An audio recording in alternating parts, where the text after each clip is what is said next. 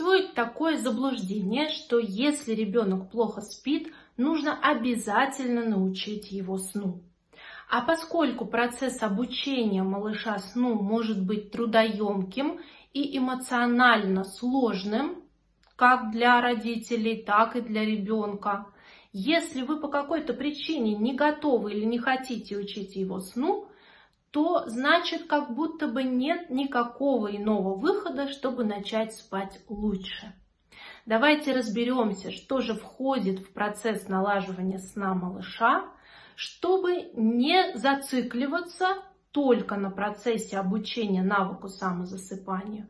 Ведь существуют и другие этапы, обязательные для выполнения, с тем, чтобы ребенок спал лучше. Процесс налаживания сна подразумевает последовательную работу со всеми факторами, которые влияют на сон. А на наш сон влияет много чего, и первое и самое главное – это состояние нашего здоровья. Поэтому если ваш малыш испытывает трудности со сном, засыпанием и поддержанием сна, Первое, что важно сделать, это обратиться на консультацию к педиатру для того, чтобы исключить заболевание малыша. Следующим шагом мы хотим позаботиться о том, в каких условиях спит малыш. Ведь действительно, даже у детей, которые умеют спать сами, у детей, которые поддерживают правильный график сна, могут быть трудности в процессе засыпания и поддержания сна, потому что любая мелочь может привести к нашему пробуждению. Если подушка упадет с постели, мы с вами обязательно проснемся. Или если кто-то включит свет в комнате, где мы спим, мы тоже проснемся.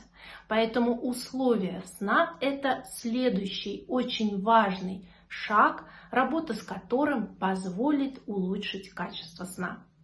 Мы хотим, чтобы в комнате для сна было темно, тихо, чтобы место для сна было постоянным и сохранялось на протяжении всего сна. Мы хотим, чтобы место для сна было комфортным и безопасным, и для малышей до года в кроватке мы хотим, чтобы не было никаких посторонних предметов, чтобы малыш спал на отдельной, твердой, ровной поверхности, свободной от посторонних предметов и людей. Мы хотим, чтобы вокруг кроватки малыша не было отвлекающих моментов. Игрушки, телефон ваш лежит рядом, тоже привлекает внимание.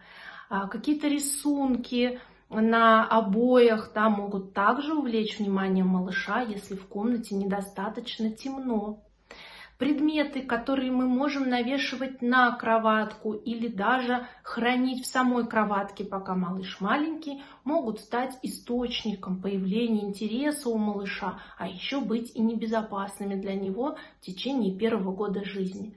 Поэтому следующим шагом наша задача подготовить оптимальные условия для сна малыша, которые будут способствовать сну и ассоциироваться со сном. Эти несложные шаги уже могут помочь разрешить проблемы сна, если они не очень серьезные, и малышу не хватает лишь дополнительного комфорта. Следующим этапом мы решаем более трудную задачу. Мы хотим подобрать такой график сна для малыша, который позволяет ему отдыхать достаточно и вовремя.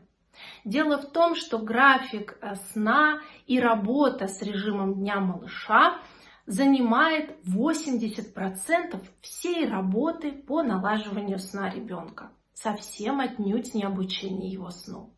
И поэтому этой работе мы хотим уделить очень большое внимание. Дело в том, что то, как чувствует себя малыш, насколько сильно напряжена его нервная система, напрямую будет определять то, как он спит. И в связи с тем, что на развитие и созревание нервной системы малыша требуется в среднем около 10 лет, в случае избыточного напряжения, особенно в первую пятилетку этой жизни, малыш может не иметь возможности с ним справляться, а значит будет требовать и нашей помощи, и качество его отдыха будет нарушаться. Поэтому если мы обеспечим малышу подходящий для него график, который будет исключать перевозбуждение и перенапряжение нервной системы, мы уже решим большую часть причин, по которым ребенок плохо спит. Наша задача подобрать время наступления сна таким образом, чтобы малыш засыпал на этот сон спокойно за 10-20 минут. Если мы этого добиваемся, значит мы уверены, что сон распределен в течение дня верно, а малыш отдыхает достаточно и вовремя. Если же в процессе засыпания мы сталкиваемся с сопротивлением малыша, или он засыпает слишком быстро, менее 10 минут, а возможно в начале он пытается уснуть, но у него не выходит, через какое-то время он начинает плакать, и засыпание растягивается на часы. Это будет говорить о том, что время для начала засыпания подобрано неверно, а значит это гарантирует, что сон может быть прерывистым или коротким.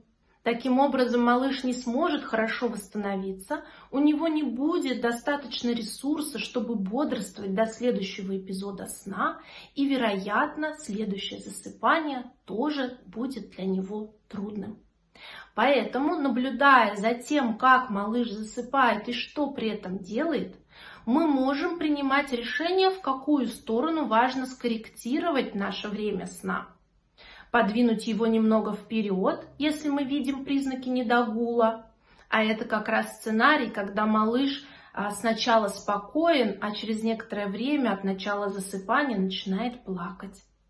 Или если мы видим явные признаки перегула, когда малыш уже слишком сильно возбужден, плачет, сопротивляется, извивается, выгибается, и либо если он засыпает слишком быстро, да, то есть его засыпание похоже на отключку.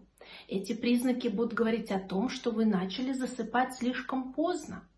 И в зависимости от наблюдений вы сможете принять решение, нужно ли малыша уложить немного раньше или немного позже на этот же самый сон на следующий день.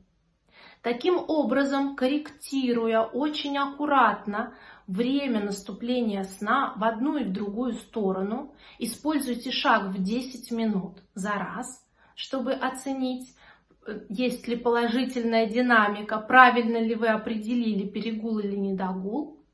Таким образом, в течение нескольких дней, обычно 3-5 дней уходит на корректировку режима дня, мы можем с вами добиться того, что малыш засыпает на каждый сон спокойно за 10-20 минут. На фоне а, корректного режима дня мы можем оценить, улучшилось ли качество нашего сна. Мы можем увидеть спустя неделю, после того, как мы подобрали режим, мы можем увидеть, что качество сна улучшается. А это значит, что мы решили главную проблему того, почему малыш плохо спал.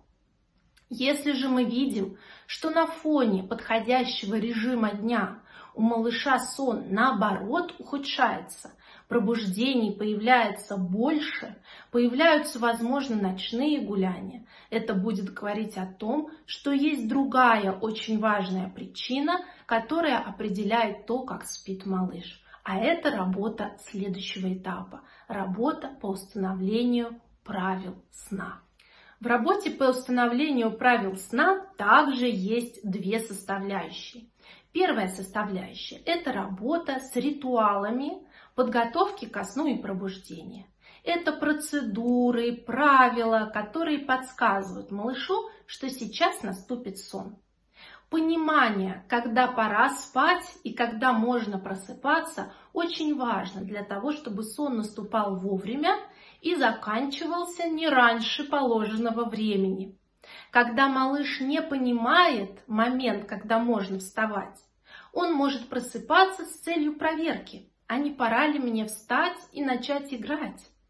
И если эта проверка подтверждается, то есть малыш просыпается э, раньше времени, и мы начинаем с ним активно взаимодействовать, поощряя его, то это может приводить к тому, что также сон может ухудшаться.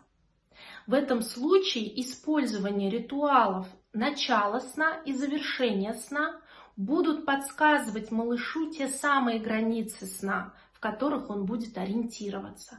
И если, к примеру, мы уже установили подходящие условия сна, и в течение всего сна в комнате, где спит малыш, темно и тихо, то в случае пробуждения во время сна он будет получать сигнал, что необходимо спать дальше и более вероятно продолжит сон. Соответственно, наша с вами задача ввести такие правила подготовки ко сну и пробуждения, которые простые и понятны нашему малышу. Ведь мы понимаем, что еще нет у него многообразия мыслительных процессов. И чем проще будет ему объяснена задача, тем легче, быстрее он ее поймет и запомнит. Создавая ритуалы вокруг сна, мы хотим, чтобы эти последовательности действий состояли не более чем из пяти элементов, повторялись каждый раз на начало и завершение сна и занимали не более 5-15 минут, в зависимости от времени на часах. Днем на ритуал у нас меньше времени, а значит он может быть очень простым. Минут 5-10 достаточно, чтобы напомнить малышу, что сейчас пора спать. Ритуал пробуждения может быть еще короче, потому что малыш уже выспался, и ваша задача поскорее сделать в комнате светло и объявить утро, чтобы начать с ним взаимодействовать.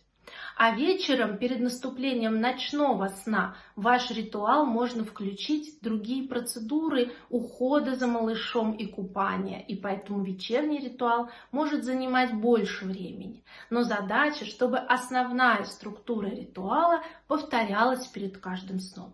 Ведь каждый сон малыша это просто сон. Он не знает, на какой сон засыпает. И чем лучше он поймет, что сейчас нужно засыпать, и чем лучше он будет понимать, в какой момент можно просыпаться и играть, тем более вероятно сон будет наступать вовремя и проходить спокойнее. Только разобравшись с этими факторами организации сна, мы можем думать о следующем этапе налаживания сна, об обучении самостоятельному засыпанию с помощью одной из методик.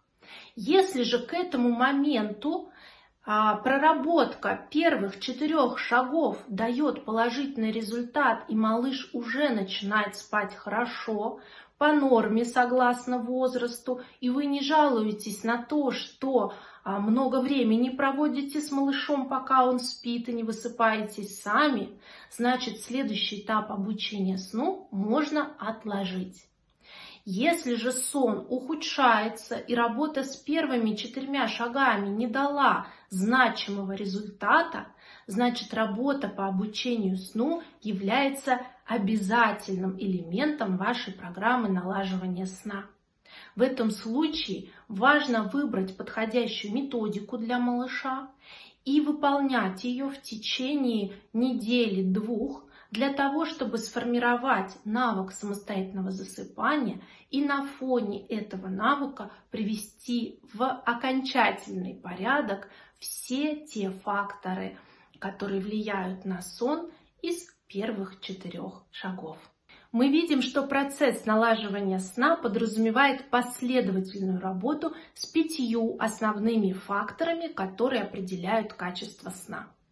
Мы хотим убедиться, что малыш здоров, организовать условия сна с точки зрения комфорта и безопасности, подобрать такой график сна малышу, который подходит ему по возрасту, темпераменту и отвечает текущему ресурсу бодрствования.